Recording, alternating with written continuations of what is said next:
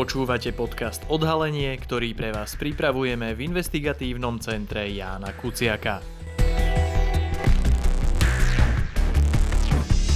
Vypočuť si v ňom môžete naše odhalenia, články, ale aj rozhovory.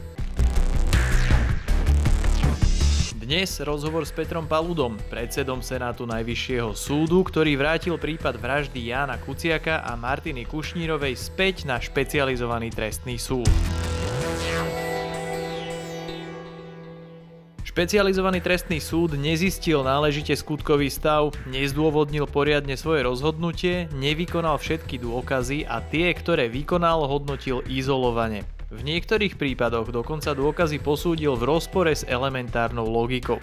To je v skratke zhrnutie dôvodov, pre ktoré Senát Najvyššieho súdu pod vedením Petra Paludu nesúhlasil s oslobodením Mariana Kočnera a Aleny Žužovej, ktorí boli obžalovaní v prípade objednávky vraždy Jána Kuciaka. Najvyšší súd nedávno stranám sporu rozoslal aj odôvodnenie svojho rozhodnutia. O tom, prečo Najvyšší súd zrušil oslobodzujúci rozsudok a vrátil vec naspäť špecializovanému trestnému súdu, sa s Petrom Paludom rozprával Peter Kapitán z investigatívneho centra Jana Kuciaka a Laura Kelojová z portálu aktuality.sk.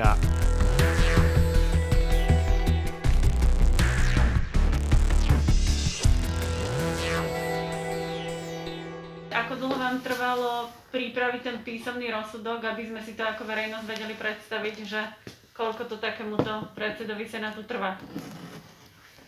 Tak ono tak ako príprava pojednávania, tak aj vyhotovenie rozsudku je v podstate kolektívna záležitosť. V podstate mne to trvalo mesiac a potom vzhľadom na to, že boli dovolenky, som to dával jednej kolegyni, druhej kolegyni a tie boli na dovolenkách, takže to trvalo skoro mesiac. Uh-huh. Hej, takže preto ten rozsudok tak neskoro uzrel svetlo sveta. Dobre, a z tých, z tých vlastne nedostatkov, ktoré zvýraznili, zdôraznili a, a nejakým spôsobom spomenuli, tak e, je to, je to v podstate akože bežné a štandardné, to, čo ste si vlastne prečítali, to, čo ste vyhodnotili uh, a ten sumár tých nedostatkov je podľa vás taký, že, že to sa jednoducho stáva prvostupňovým senátom, alebo bolo to niečím zvláštne, výnimočné? Viete čo, vzhľadom na to, akú vec išlo, tak by som povedal, že to bolo trošku zvláštne. Vzhľadom na to, ako, aké mám skúsenosti z minulosti, a nielen so senátom doktorky Sabovej, tak si osobne myslím, že je to tak normálne. To proste stanú sa chyby a ono z pravidla to býva také, že ten prvý stupeň to je také testovacie kolo. Hej? Čiže proste vykonáte dôkazy a keď nie ste si na istom v určitých otázkach, tak skúsite. Uh-huh. A keď sa to nepodarí, proste je tu od toho práve ten odvolací súd, aby korigoval. Nie je táto kauza až príliš vážna na to, aby prvostupňový súd e, sa rozhodol pre to testovacie kolo, ktoré spomínate? Nie, nie, zase musíte priznať to isté, aj to, že vzhľadom na to, o akú kauzu ide, že aj ten prvostupňový súd sa radšej uchýli k tomu oslobodeniu, než ako by mal nevinných ľudí odsúdiť. Hej. Čiže proste on si nebol na istom, aj keď teda, no, ako ja mu vytýkam v tom, odsudzu, v tom rozsudku našom, že e, mal vykonať všetky dôkazy. Teda, že nevykonal všetko a keby bol vykonal všetko a išiel chronologicky dôkaz po dôkaze a plus vykonal tie nevykonané, takže by zrejme nebol dospel k tomu záveru, ku ktorému dospel v tej oslobodzujúcej časti. Ale proste e, aj ten prvostupňový súd, sú to len ľudia, a keď nemajú istotu, už čo sa tam stalo, ako sa tam stalo medzi tým, keď teda ukončili záverečné reči a potom mesiac a potom vyhlasovali rozsudok toho 3. septembra, do toho ja nevidím. A to bolo tiež neštandardné? Nedieje sa to Áno, takto? bežne sa to nedieje. Bežne sa to nedieje. Čo si sa tam udialo, hovorím, neviem, neskúmal som to, ale jednoducho išiel som vecne po tom, čo som mal v ruke, nepýtal som sa na city, poryvy rôzne a tak ďalej, aké mala predsednička Senátu, aké mali členovia Senátu a tak ďalej. Bral som len to, čo som mal k dispozícii, čiže spis, zápisnicu z pojednávania a z toho som vychádzal. Čiže e, čo sa udialo, neviem a jednoducho je to právo súdu. Do toho práva nemôže vstupovať nikto ani odvolací súd. Jednoducho, ak mali ten pocit, že vykonali všetko, že tie dôkazy nevedú k odsúdeniu, tak rozhodli tak, ako rozhodli. Je zase naše právo povedať im, vytknúť im, toto ste urobili nedostatočne, neúplne, čiastkovo, urobte, doplňte, vykonajte a potom môžete hovoriť, že či to alebo ono.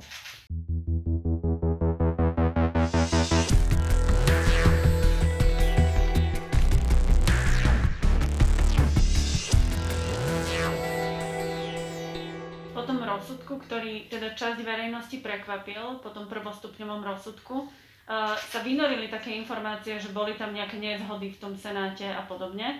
Malo by verejnosť uh, zaujímať, že či sú nezhody medzi tým senátom a, a že či si tí sudcovia ako ľudia rozumejú, či tam náhodou nie sú práve takéto naprieky? Nemyslím si osobne, to by malo zaujímať predsedu súdu, to by malo zaujímať tých členov Senátu a zaoberať sa tým. Hej, a vás to zaujímalo? Pri, uh, nie, mňa to nezaujímalo, hovorím, ja som sa tým, ani, ani ma to nezaujímalo, ani som sa o to nezaujímal a nezháňal informácie dodatočné k tomu. Uh, malo by to zaujímať predovšetkým predsedu Senátu podľa toho, ako si pozná sudcov, pardon, predsedu Senátu, predsedu súdu, keď tvorí rozvrh práce. Uh, aspoň tu u nás je taký zvyk, že ako náhle je nejaká vyslovená animozita medzi sudcami, alebo neporozumenie, tak z pravidla predseda kolegia nenavrhuje predsedovi súdu, aby dával takých ľudí spoločne do Senátu. Pretože je jasné, že tí ľudia pri, tejto, pri tomto type práce si musia bezvýhradne dôverovať. Ak si nedôverujú, ak si chcú skákať do vlasov, ak majú nejaké neporozumenia medzi sebou, tak jednoducho je ťažko predpokladať, že budú v súlade alebo v nejakom súzvuku rozhodovať aj o tých veciach. Pretože môže nastať situácia, že jeden, dvaja si dajú protihlas, tzv. kontravotum, ale proste jednoducho v určitej kultivovanej atmosfére, však nakoniec aj ľudia, ktorí si inak rozumejú, môžu mať rôzne názory na určitú vec, hej, ale nemalo by byť, že by si proste výslovne nerozumeli. To, čo sa deje na špecializovanom trestnom súde, hovorím, nerozumiem, nemienim sa tým zaoberať, nie je to môj, moja vec. Ja sa zaoberám tým, čo je v spise a v zápisnici. Ale z vonkajšieho hľadiska to potom znamená, že mohol zlyhať, dajme tomu, predseda súdu pri kreovaní toho samotného senátu, že, že dala by sa hľadať zodpovednosť na jeho strane v prípade, že tam tie nezhody existujú? Neviem, to sa opýtajte pána Hrubalu. To nie je otázka na mňa. Niektoré z tých vašich e, poznámok alebo výhrad, ktoré ste vlastne napísali do, do vášho rozhodnutia, e, vyzerajú ani nie tak ako povedzme cieľené chyby, ale ako taký chaos e, v dôkazoch. Napríklad čo sa týka USB kľúčov a podobne. Vy ste uh, pri skúmaní toho ich prvostupňového rozhodnutia narazili na niektoré takéto možno neporiadnosti? No, tak ako sú vytknuté v tom písomnom vyhotovení rozsudku, tak určite áno, sú tam dôkazy, ktoré neboli vykonané, sú hodnotené. Sú tam dôkazy, ktoré boli vykonané, nie sú hodnotené. Tam dôkazy, ktoré boli vykonané a nie sú hodnotené v súlade s elementárnou logikou, že hovoria o niečom úplne inom a súd ich hodnotí úplne inak. Hej. No ale hovorím, to je jeho právo, lebo ísť až do takej uh, úzkej úrovne alebo roviny, že iba toto môže ten prvostupňový súd a toto nemôže, tak to by veľmi obmedzilo tú spôsobilosť a schopnosť a možnosti toho prvostupňového a akéhokoľvek súdu. Proste jednoducho e, on má e, celú plejadu možností, spôsobov, procesov, postupov, ako sa dostať k určitému výsledku. A ťažko mu zužovať ten priestor a povedať, tak toto môžete, toto nemôžete. Hej on to urobil, ako to urobil, je na, našej, na našom rozhodovaní a na našom postupe, aby sme to skorigovali a povedali. Tam, kde sú závažné e, pochybenia v rozpore so zákonom, tak tam to vytkneme. Ale my sme v podstate takéto závažné nenašli. E, s výnimkou teda toho, že hodnotili dôkazy, ktoré neboli vykonané. To už je také, by som povedal, na hrane.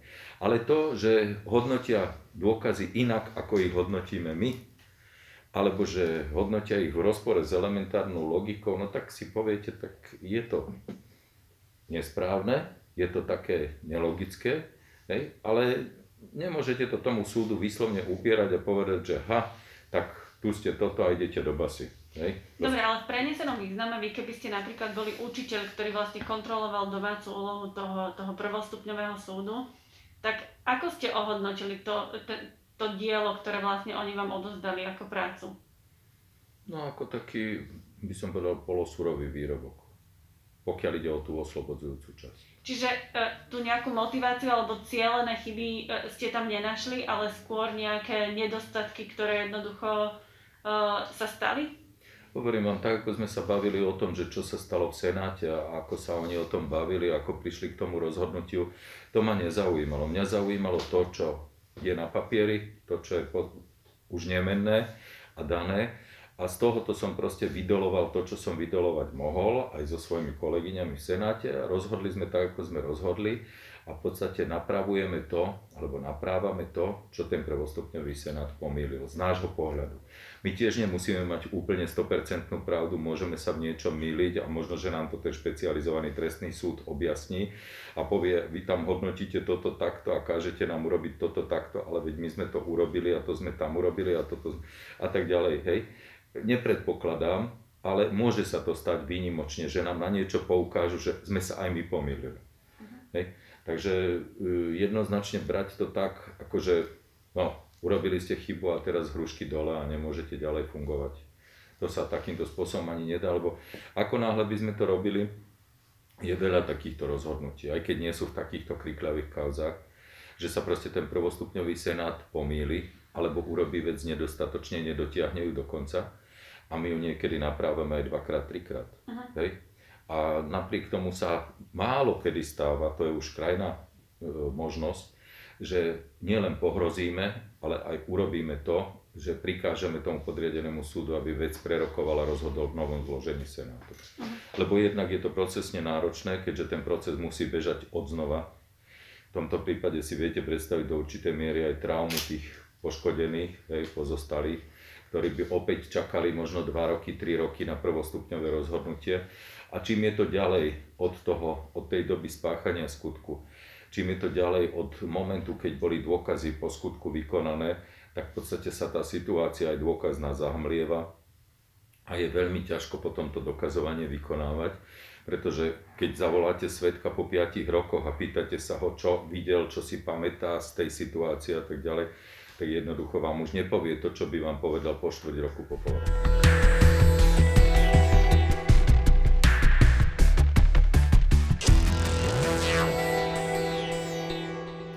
Dotkli aj toho, na čo sme sa chceli presne opýtať, že či z vášho pohľadu prichádza do úvahy možno nejaké znovu zloženie toho Senátu, alebo že či by ste si vedeli predstaviť, že možno niektorá časť toho Senátu neúplne zvládla tú úlohu ideálne, ale v podstate ste na to aj odpovedali, že je to úplne krajná možnosť, čiže zatiaľ o tom neuvažujete správne. Nie.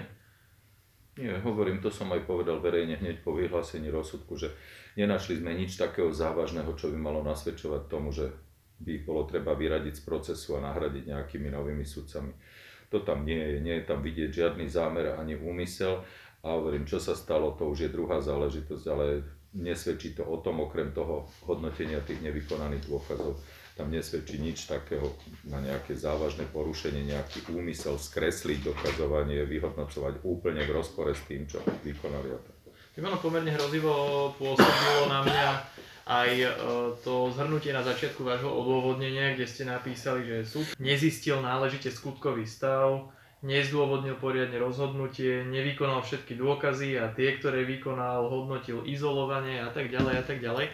Zakladá to z vášho pohľadu uh, možno aj dôvod na nejaké disciplinárne stíhanie alebo na preverenie disciplína? Nemyslím si. Uh, obsahom a podstatou rozhodovania súdu je aj pomýlenie sa. Uh, súd má proste zvažovať všetky va- varianty a je to posledná inštancia, pred ktorú sa dostáva vec, než sa rozhodne a než teda toho človeka v trestnom konaní e, pošleme buď do výkonu trestu, alebo mu uložíme iný trest, podmienečný, peňažný a tak ďalej. Hej.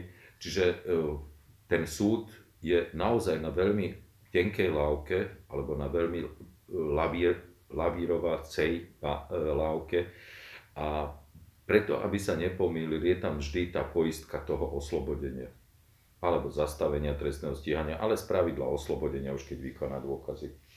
No a ak e, ten súd lavíruje len v tom, ako hodnotí dôkazy, ako ich vykonáva. Keď aj urobí chyby pri vykonávaní dôkazov, keď niečo, čo by nemalo byť uznané ako dôkaz, uzná ako dôkaz, to nie je na disciplinárne konanie. Lebo potom by v podstate po každom rozhodnutí, ktoré by sa v prvom stupni líšilo od rozhodnutia odvolacieho súdu, bolo na mieste disciplinárne konanie.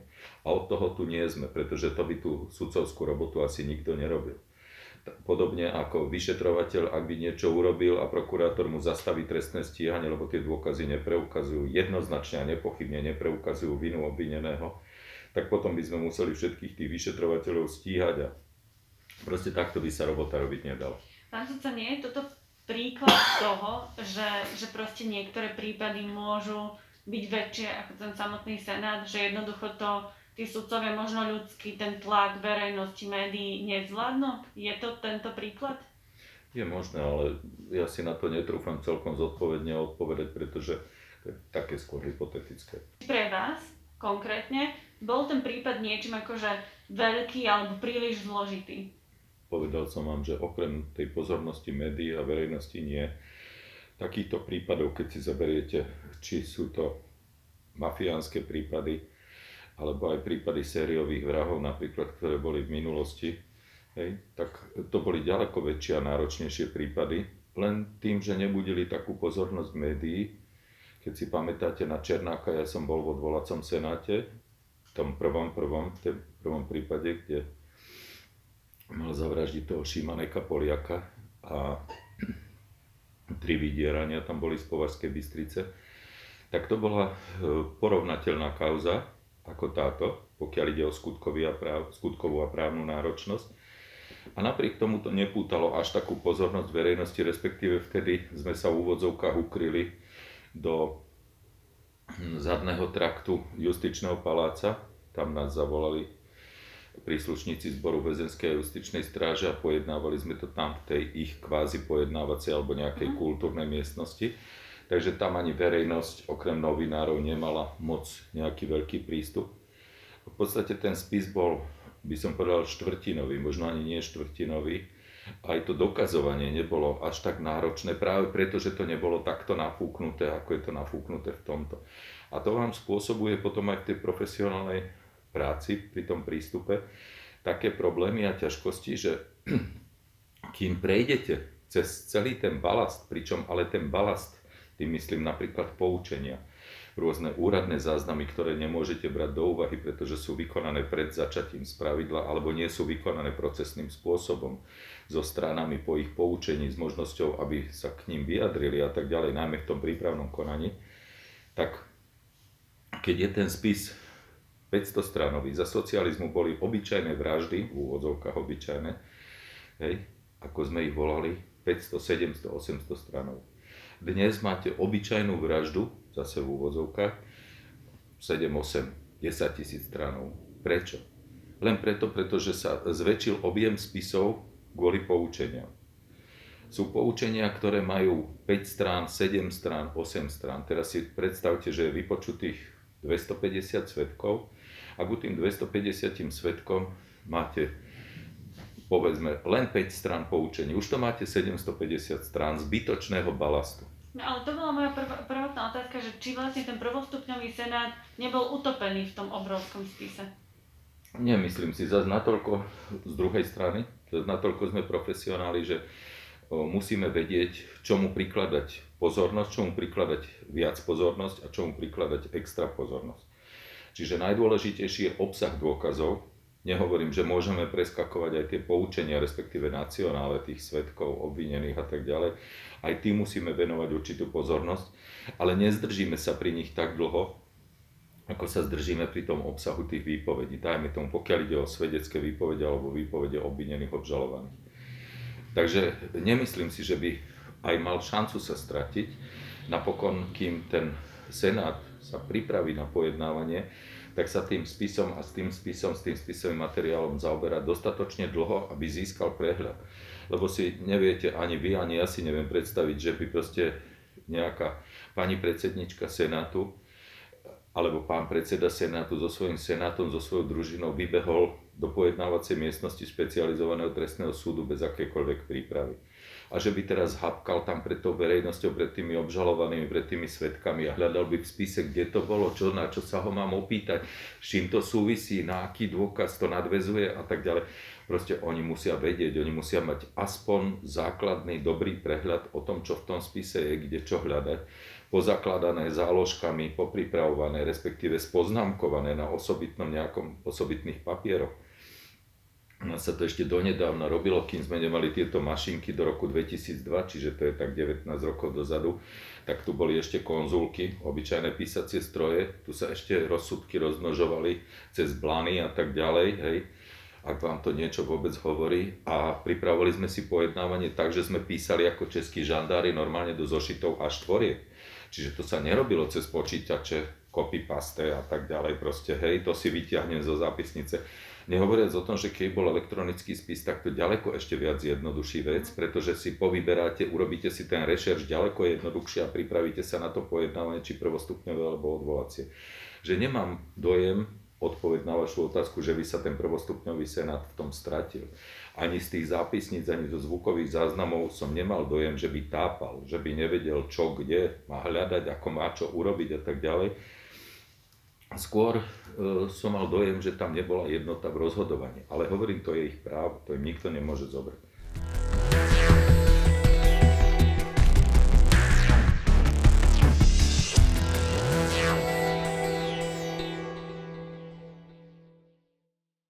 Ja vás teraz trochu chytím za slovíčko. Vy ste povedali, že už ste sa stretli aj so zložitejšími prípadmi, ako bol tento konkrétne, že už boli komplikovanejšie veci a predpokladám teda, že si je to aj čo sa týka dôkaznej situácie alebo, alebo teda samotného toho, toho procesného, toho procesného všetkého okolo. A môžeme tomu rozumieť teda tak, že ako keby vlastne špecializovaný trestný súd teraz nemal až tak veľmi čo riešiť, alebo že, že zbytočne ako keby koršuluje okolo veci, ktorá sa z vášho pohľadu zdá byť pomerne jednoznačná? Nie, to by som takto neinterpretoval. Skôr by som povedal, že poprvé je ďaleko ťažšie dokázať e, objednávku, návod, pomoc k trestnému činu, ako, je, e, dok, ako dokázať priamo vykonanie toho skutku. Pretože ten vykonávateľ, ten aktér priamo na mieste, ten, má, ten tam zanechá stopy. Také, hen, také, onaké, pachové, trasologické, daktilky, ja neviem čo všetko, náboje, nábojnice, hej. Nájde sa zbraň, keď sa nenájde, tak sa nájdú iné veci. Je tam telo obete, keď je to vražda. E, patológia, znalci z odboru súdneho lekárstva, tí nám povedia, prinesú množstvo vecí. To sa týka napríklad Saba Hej? To sa týka takisto Marčeka. Proste jednoducho tí sa z toho veľmi ťažko dostávajú a sú spravidla usvedčovaní priamými i nepriamými dôkazmi. Pokiaľ ide o objednávateľov, tak tam je to ďaleko komplikovanejšie. A keď je ten objednávateľ múdry, šikovný, že proste robí veci sprostredkovane ešte cez ďalší, ako tuto bolo, hej? že proste to išlo alebo malo ísť cez viacero ľudí, hej? Tak tam to dokazovanie je spravidla výrazne komplikovanejšie. Čiže e, je treba odlíšiť to, a nakoniec to preukazuje aj to naše rozhodovanie, aj to rozhodovanie toho špecializovaného trestného súdu, že nebol problém odsúdiť Marčeka, Andruška, Saba, aj za vraždu Molnára, druhý skutok, aj za vraždu Kuciaka a Kušnírovej, piatý skutok je ďaleko problematickejšie preukázať vinu alebo nevinu, tak aby o tom nebolo pochybnosti vo vzťahu k Bukočnerovi a Sabovej. Hej? Čiže toto je v podstate ťažko da, sa dá povedať, že či to bol úplne jednoduchý prípad a z akého pohľadu. Mal som vo svojej praxi viacero objednávok vražd v minulosti a z pravidla to boli komplikované veci. U toho vykonávateľa to také komplikované nebolo. Ale aj keď ten priamo obviňoval alebo usvedčoval toho objednávateľa, tak aby to nebolo také, ako to dnes je, ako počúvate množstvo vecí, že kajúcnik niečo vypovedá, musí to byť overené ďalšími, ďalšími, ďalšími dôkazmi, priamými, nepriamými, z pravidla nepriamými. A o to je to potom to dokazovanie ťažšie. Napriek tomu v, v odôvodnení vášho rozhodnutia sa venujete mnohým konkrétnym veciam, ktoré z vášho pohľadu či už opomenul alebo nesprávne interpretoval špecializovaný trestný súd. A keď sme sa už rozprávali teda o tej objednávke, tak áno, je veľmi ťažké naozaj preukázať vínu či nevinu toho objednávateľa, zvlášť keď má nejakých sprostredkovateľov, ale konkrétne v tomto prípade sme mali teda k dispozícii komunikáciu priamo obžalovaného pána Kočnera, Aleny Žužovej, ktorú z vášho pohľadu nevyhodnotil špecializovaný trestný súd správne. A teda moja otázka je, že vy ste ju vyhodnotili nejako inak, alebo vy sa na to, vy, vy rozumiete tej konverzácii v písomnej podobe opačne, ako je rozumel špecializovaný trestný súd? Mm, ja by som to predčasne neuzatváral. Jednoducho ten náš rozsudok je zatiaľ o tom, že je tam kopec vecí nedo, nedotvorených, nedokončených, neurobených, zle vyhodnotených a k čomu príde ten špecializovaný trestný súd v tom ďalšom kole, je zase jeho vec lebo ja mu nemôžem zväzovať ruky a teraz už povedať, že toto a hento. Jednak je to nepripustné podľa trestného poriadku. A keby to bolo, tak tým pádom vlastne ten paragraf 321 bude modifikovaný inak. A hovoril by, že aj ten odvolací súd v podstate môže, my by sme, keby sme vykonali celé dokazovanie, tak my aj tak ho nemôžeme toho páchateľa uznať vinný, lebo nám to trestný poriadok neumožňuje lebo to prislúcha prvostupňovému súdu, či, obvi- či odsúdenie, či oslobodenie. Proti tomu je prípustný opravný prostriedok, aby tu bola záruka nejakej kontroly. Čiže ja nemôžem si uzurpovať teraz právo, že vy nemáte pravdu, ja mám pravdu, ja tie dôkazy hodnotím inak a ja ich budem hodnotiť takto a na základe toho uznám vinu. Ja to musím dať tomu prvostupňovému súdu, aby to ten vykonal, to čo sme aj urobili, a na základe toho nech sa znovu rozhodne, či tak alebo onak. Hej? Čiže tu sa proste nedá povedať, že my sme to hodnotili tak alebo onak. My sme len povedali, toto sú chyby, toto ste neurobili, toto urobte a keď to urobíte, rozhodnite nález. Ale tým vlastne naznačujete, že tie správy, napríklad tej známej tríme, sa dajú vykladať aj inak ako doslovne. To platí? No to zase uvidíme potom, keď bude vykonaný jednak ten znalecký posudok, ktorý navrhol prokurátor a ktorý pochádza z inej veci. Hej. To uvidíme po zhodnotení a vykonaní tých dôkazov, tak ako sme povedali v celosti, komplexne v porovnaní s ostatnými po vyhodnotení súvislosti a súvislostiach. A potom sa bude dať povedať, či je pravda to, alebo či to smeruje k tomu, čo tvrdí napríklad ten znalecký posudok z Filozofickej fakulty, kde sa hovorí, že proste jednoducho to hodnotenie tej komunikácie s trémy, my sme ináč povedali teda to zásadné, čo sme mohli povedať, že tá tréma je zákonný dôkaz, ale že sa nesmie vytrhávať z kontextu. Že proste nemožno tam časť, tam časť, tam hen a niektoré veci úplne zamlčať a potom urobiť hodnotenie, že treba hodnotiť trému tak, ako je a nie proste prisudzovať jej nejaký iný význam, než to, čo tam je napísané, to, čo sú prepisy tých hovorov, alebo teda tých správ. No ale tým pripúšťate, že vlastne Senát, ak má na to podmienky a sú na to aj iné doplňujúce dôkazy, ktoré zapadajú do toho, tak vie vyhodnocovať aj správy, ktoré nejako vyzerajú uh, inak. Vie prekladať ten zmysel. Môže to teda robiť Senát? Zas by som e, to e, nepreceňoval a hovorím tak, ako sme to povedali napríklad pri Andruškovi a pri Totovi. Vôbec by som sa nepozastavoval nad tým, že teda Tot, Andruško sú takí, hen takí, onakí, dokonca to, čo povedal Senát, že pozoroval Andruška a pri jeho výpovedi sa im zdal nevierohodný a tak ďalej. Rovnako tak aj pri tej tréme. Tam je treba vychádzať jednoducho z toho komplexu tých dôkazov. A keď mi to nepasuje do komplexu tých dôkazov tak, ako to vyhodnotil ten prvostupňový súd, tak asi tu bude na mieste nejaká iná verzia. Treba hľadať tú, ktorá sa blíži čo najviac objektívnej realite. Čiže ak sa mi bude blížiť objektívnej realite, že to, čo povedal v tom prvom raze ten špecializovaný trestný súd, že toto treba hodnotiť a vykladať len tak, ako je povedané, že keď tam je hajzlmi sa s 50 tisícmi, Hej, takže ak oni tvrdia, obidvaja, aj Kočner so Žužovou, že to sa proste bavili o cieli a o zbieraní hlasov a že proste tých 50 tisíc, ktoré dali na to, tak vyšlo na zmar. E, prvostupňový súd napríklad nevykonal ani to, že či e, tam vôbec figurovala nejaká suma 50 tisíc.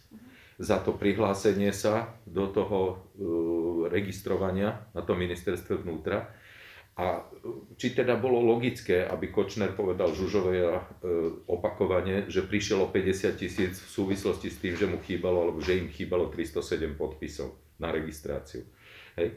Takže toto všetko je komplex dôkazov, ktoré je treba vykonať a potom je treba, tak ako pri tom Totovi a Andruškovi, porovnať nie s tým, že či je kajúcnik, či je ex-riaditeľ kontrarozviedky, či sa chcel vyviniť sám z vlastnej trestnej činnosti, ale či to pasuje a či to nejakým spôsobom hrá s tými ďalšími dôkazmi, ktoré už boli vo veci vykonané, alebo ešte môžu byť vykonané. Hej, proste nevytrhávať z kontextu, tak ako to napríklad urobil špecializovaný trestný súd, pokiaľ išlo o to hodnotenie, že e, Kočner bol nahnevaný na Kuciaka, ale rozhodne by ho fyzicky likvidovať nechcel. No ale prečo nevykonal ďalšie dôkazy, ktoré nasvedčovali opaku? Hej? Čiže toto je treba, tak aj pri tej tréme je treba povedať, vykonajme všetko, urobme tento, tento, tento, tento, potom si to všetko dajme súhrne na stôl, pozrime sa na to a povedzme si, k čomu nás to dovádza. Aký by mal byť výsledok hodnotenia tých dôkazov.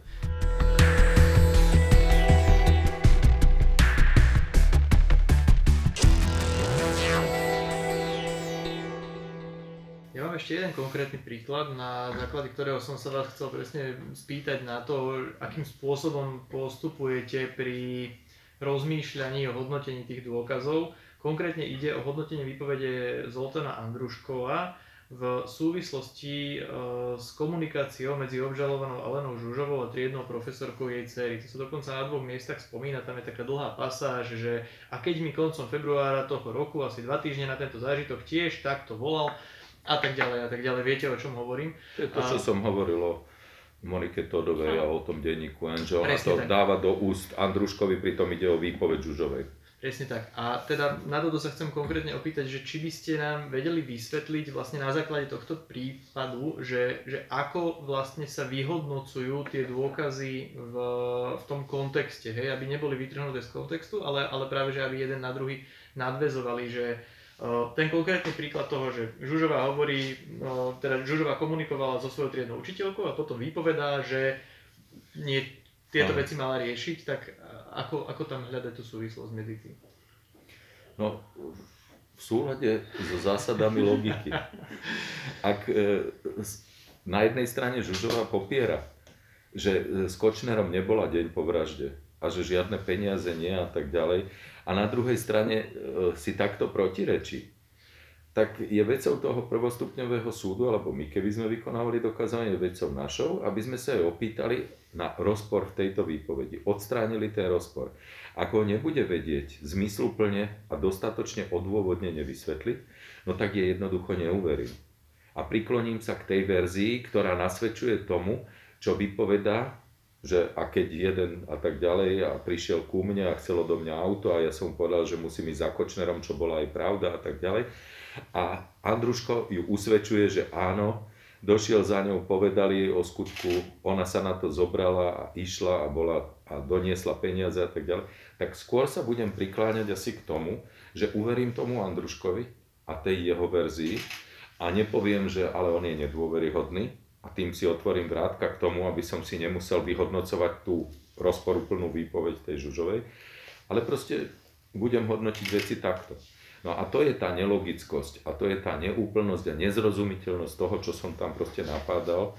Sme napádali v tom rozsudku, že proste jednoducho takto sa to nedá. To je taká neukončená robota nedostatočné. Ak, ak sa nemýlim, tak e, v súvislosti e, s tou nedôveryhodnosťou Zoltána Andruško a špecializovaný trestný súd použil aj argument, že tam malo dôjsť k stretnutiu v Báči, pričom oni sa stretli v Valparku, kde opäť to bolo, vlastne no. toto je to jednostranné hodnotenie tých dôkazov, hej, že e, ako keby špecializovanému trestnému súdu stačilo to, že Andruško povedal, že mali byť v Báči, pričom preukazateľne v Báči neboli a tým pádom klame, hej, ale no. nezaujíma ich ako keby ten, ten ostatný, ďalšie ten ostatný sled.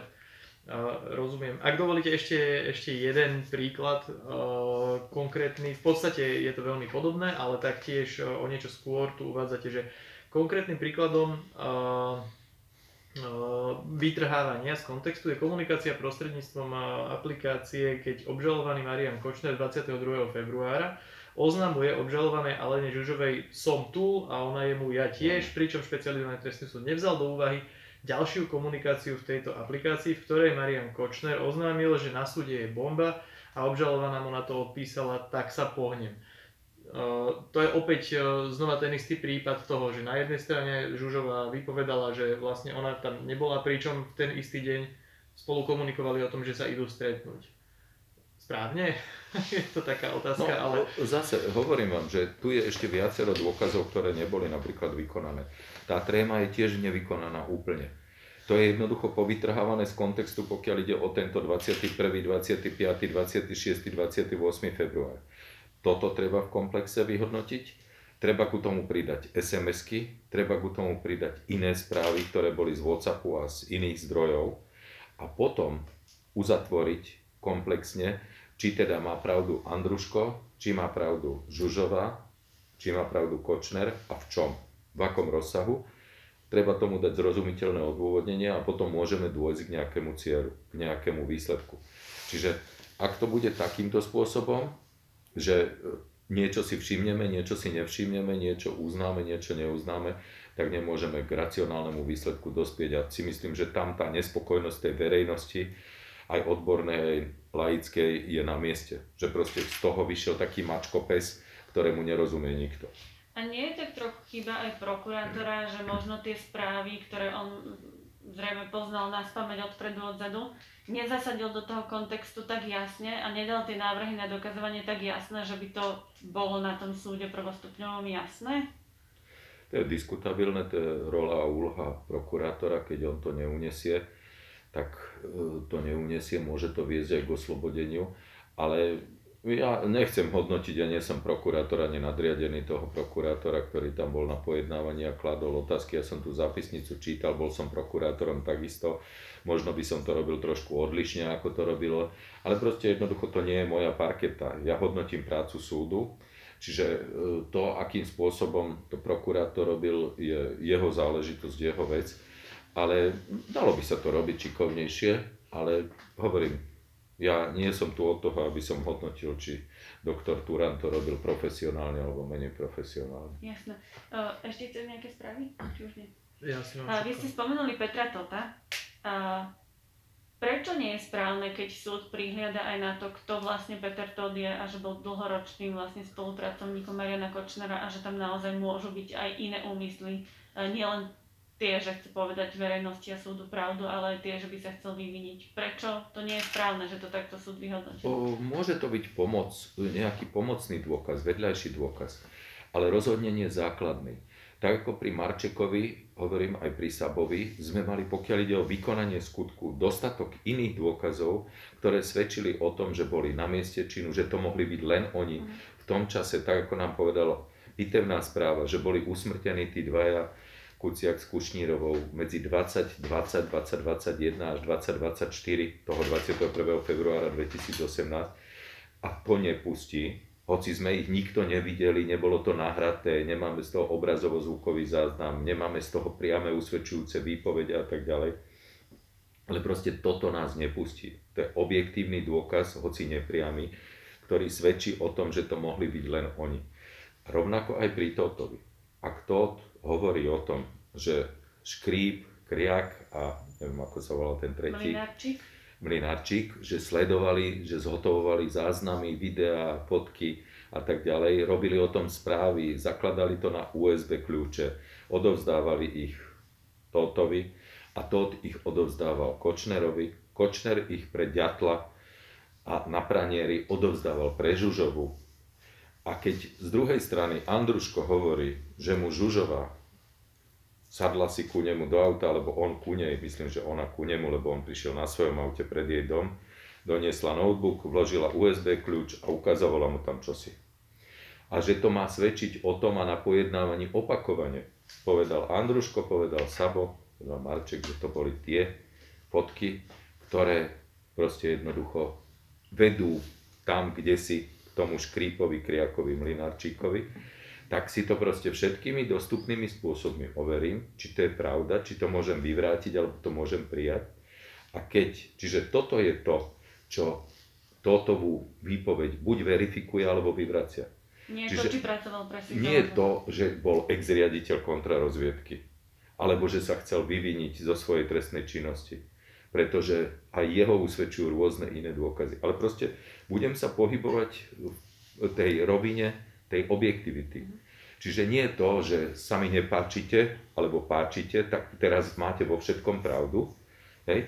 ale v rovine toho, že hovoríte niečo, ale tu hovorí druhý toto, toto, teraz mám takéto dôkazy, takéto dôkazy a keď si ich zhodnotím v tých súvislostiach, súhrne, tak mi to dá obraz, že buď máte, alebo nemáte pravdu. Bez ohľadu na to, či ste ex-riaditeľkou Cisky, alebo že ste kamarátkou bývalou Kočnera, alebo že ste tako, alebo hen tako. A to sa týka, hovorím, aj tých kajúcnikov. Profesionáli toto vedia, čiže narábajú s tými dôkazmi takýmto spôsobom a nie z hľadiska pocitov a dojmov, že to sa mi páči a to sa mi nepáči. K dôkazom ešte chceš niečo konkrétne? Ja si, ja si nie, som povedal. Dobre, uh, ja už iba posledných pár otázok. Uh, opakovane tu hovoríme o tom, že niečo špecializovaný trestný súd urobil predčasne, že odmietol niektoré návrhy na dôkazy, že nevyhodnotil to, hento, tamto. Kam sa špecializovaný trestný súd ponáhľal? Neviem. Nemám na to odpoveď ani ja. Lebo hovorím, je to také polovičaté. Kľudne mohol pokračovať. Prokurátor dával návrhy na, po, na vykonanie dôkazov ešte podľa 276 trestného poriadku v rámci záverečnej reči. Ešte chcel to vykonať, hento vykonať, tamto, dokonca po skončení ešte predkladá návrhy už v rámci odvolacieho konania. Nechápem, nerozumiem ani ja.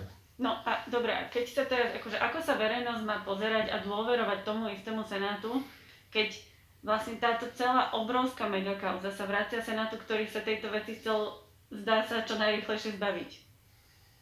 Mm, Nepovedal by som, že sa chcel čo No, najrychlejšie chcel to zbaviť. mať čo najrychlejšie tie- ukončené, hej? Áno, tie pocity a dojmy zase môžu byť rôzne. Mhm. Ale berme do, na vedomie, že ten tlak verejnosti, tlak médií je tu taký silný, že proste jednoducho a záujem, spoločenský záujem je tak veľký, že e, keď, dobre, bola to ich vec, oni si to rozhodli, rozhodli si to, ako to považovali za vhodné a potrebné. Teraz je tu už pohľad odvolacieho súdu, Mhm. je tu príkaz, ktorým sú podľa zákona viazaní, od ktorého sa nesmú odchýliť. Ak vykonajú všetko to, čo je v tom našom rozsudku uvedené, a keď to vyhodnotia, tak už bude ťažšie lavírovať a ťažšie dospieť k takému rozhodnutiu, ktoré nebude mať oporu v dôkazoch, nebude mať logické odôvodnenie a bude si protirečiť. Čiže toto ja považujem za záruku. Zase, tak ako sme povedali pri tých svetkoch, nehodnoťme to podľa tváre, podľa toho, čo sa stalo a môžeme mať rôzne dojmy, pocity a tak ďalej.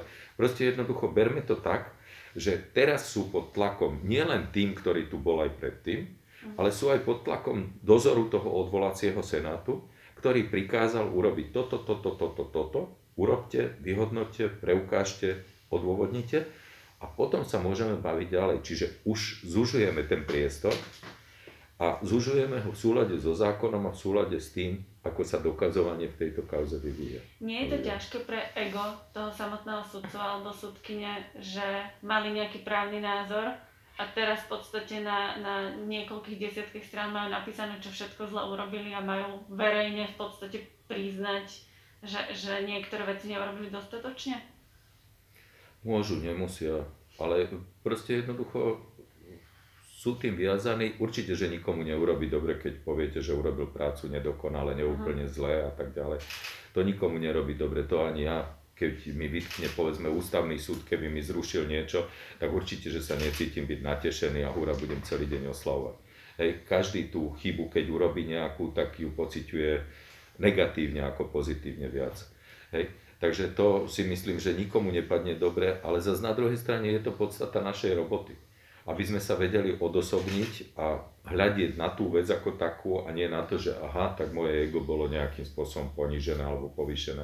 Boli sme na stretnutí pracovnom e, s pánmi kolegami zo špecializovaného trestného súdu. Nemal som pocit ani u jedného z nich, že sú nejakí najedovaní na mňa, že proste, aj keď si myslím, že sa správali veľmi decentne, úctivo, ale nikto mi nedával na vedomie, ako že som nejaký hlupák, ktorý proste nerozumie veci a preonáčili ich a teraz ich ponížil pred verejnosťou. Nie, nemal som pocit. Uh, mo- mohli by urobiť to, že niektorí z nich, alebo povedzme celý senát sa zhodne na tom, že nechce tú kauzu, jednoducho, že už nie sú objektívni, môžu to urobiť? Môžu. Zatiaľ nemáte také Oznámenie, informácie. oznámenie zaujatosti je na mieste kedykoľvek, len závisí od toho, že či teda to bude ešte aktuálne, či to nebude už s krížkom po funuse, ale urobiť to môžu kedykoľvek. Prečo myslíte, že či to bude ešte aktuálne? No tak, napríklad ono, oznámiť zaujatosť alebo vzjesť námietku zaujatosti sa má urobiť bezodkladne. To znamená, keď ako náhle sa o, dozviem o skutočnosti, ktorá mi bráni objektívne, nestranne, nezávisle rozhodovať v konkrétnej veci. Čiže ako náhle ja som to vedel už pred rokom a pol, dvomi, keď som dostal spis prvýkrát na stôl, tak teraz oznamovať zaujatosť by bolo trošičku také Skôr to myslím tak, že či nezomlala tá situácia, ktorá vlastne nastala medzi ich rozhodnutím a medzi vašim rozhodnutím, že, že To si, jednoducho... to si myslím, že boli, by boli veľmi slabí profesionáli a to by mohli odísť z justície rovno preč. Lebo to je údelom toho prvostupňového súdcu, že mu to ten odvolací súd zruší, povie mu to ešte urob, nesprávne si rozhodol a tak ďalej. Hej, že proste tam je lámanie názorov a protichodnosť názorov. To, to si myslím, že nie. To by boli veľmi slabúčky sudcovia. Na tom stretnutí ste sa stretli s pani súdkyňou e, Sabovou? Áno, áno, isté. A vy ste sa teda tam aspoň na tom osobnom stretnutí nezaujímali o tie vzťahy v Senáte? Nie, nie ani som sa na to nepýtal.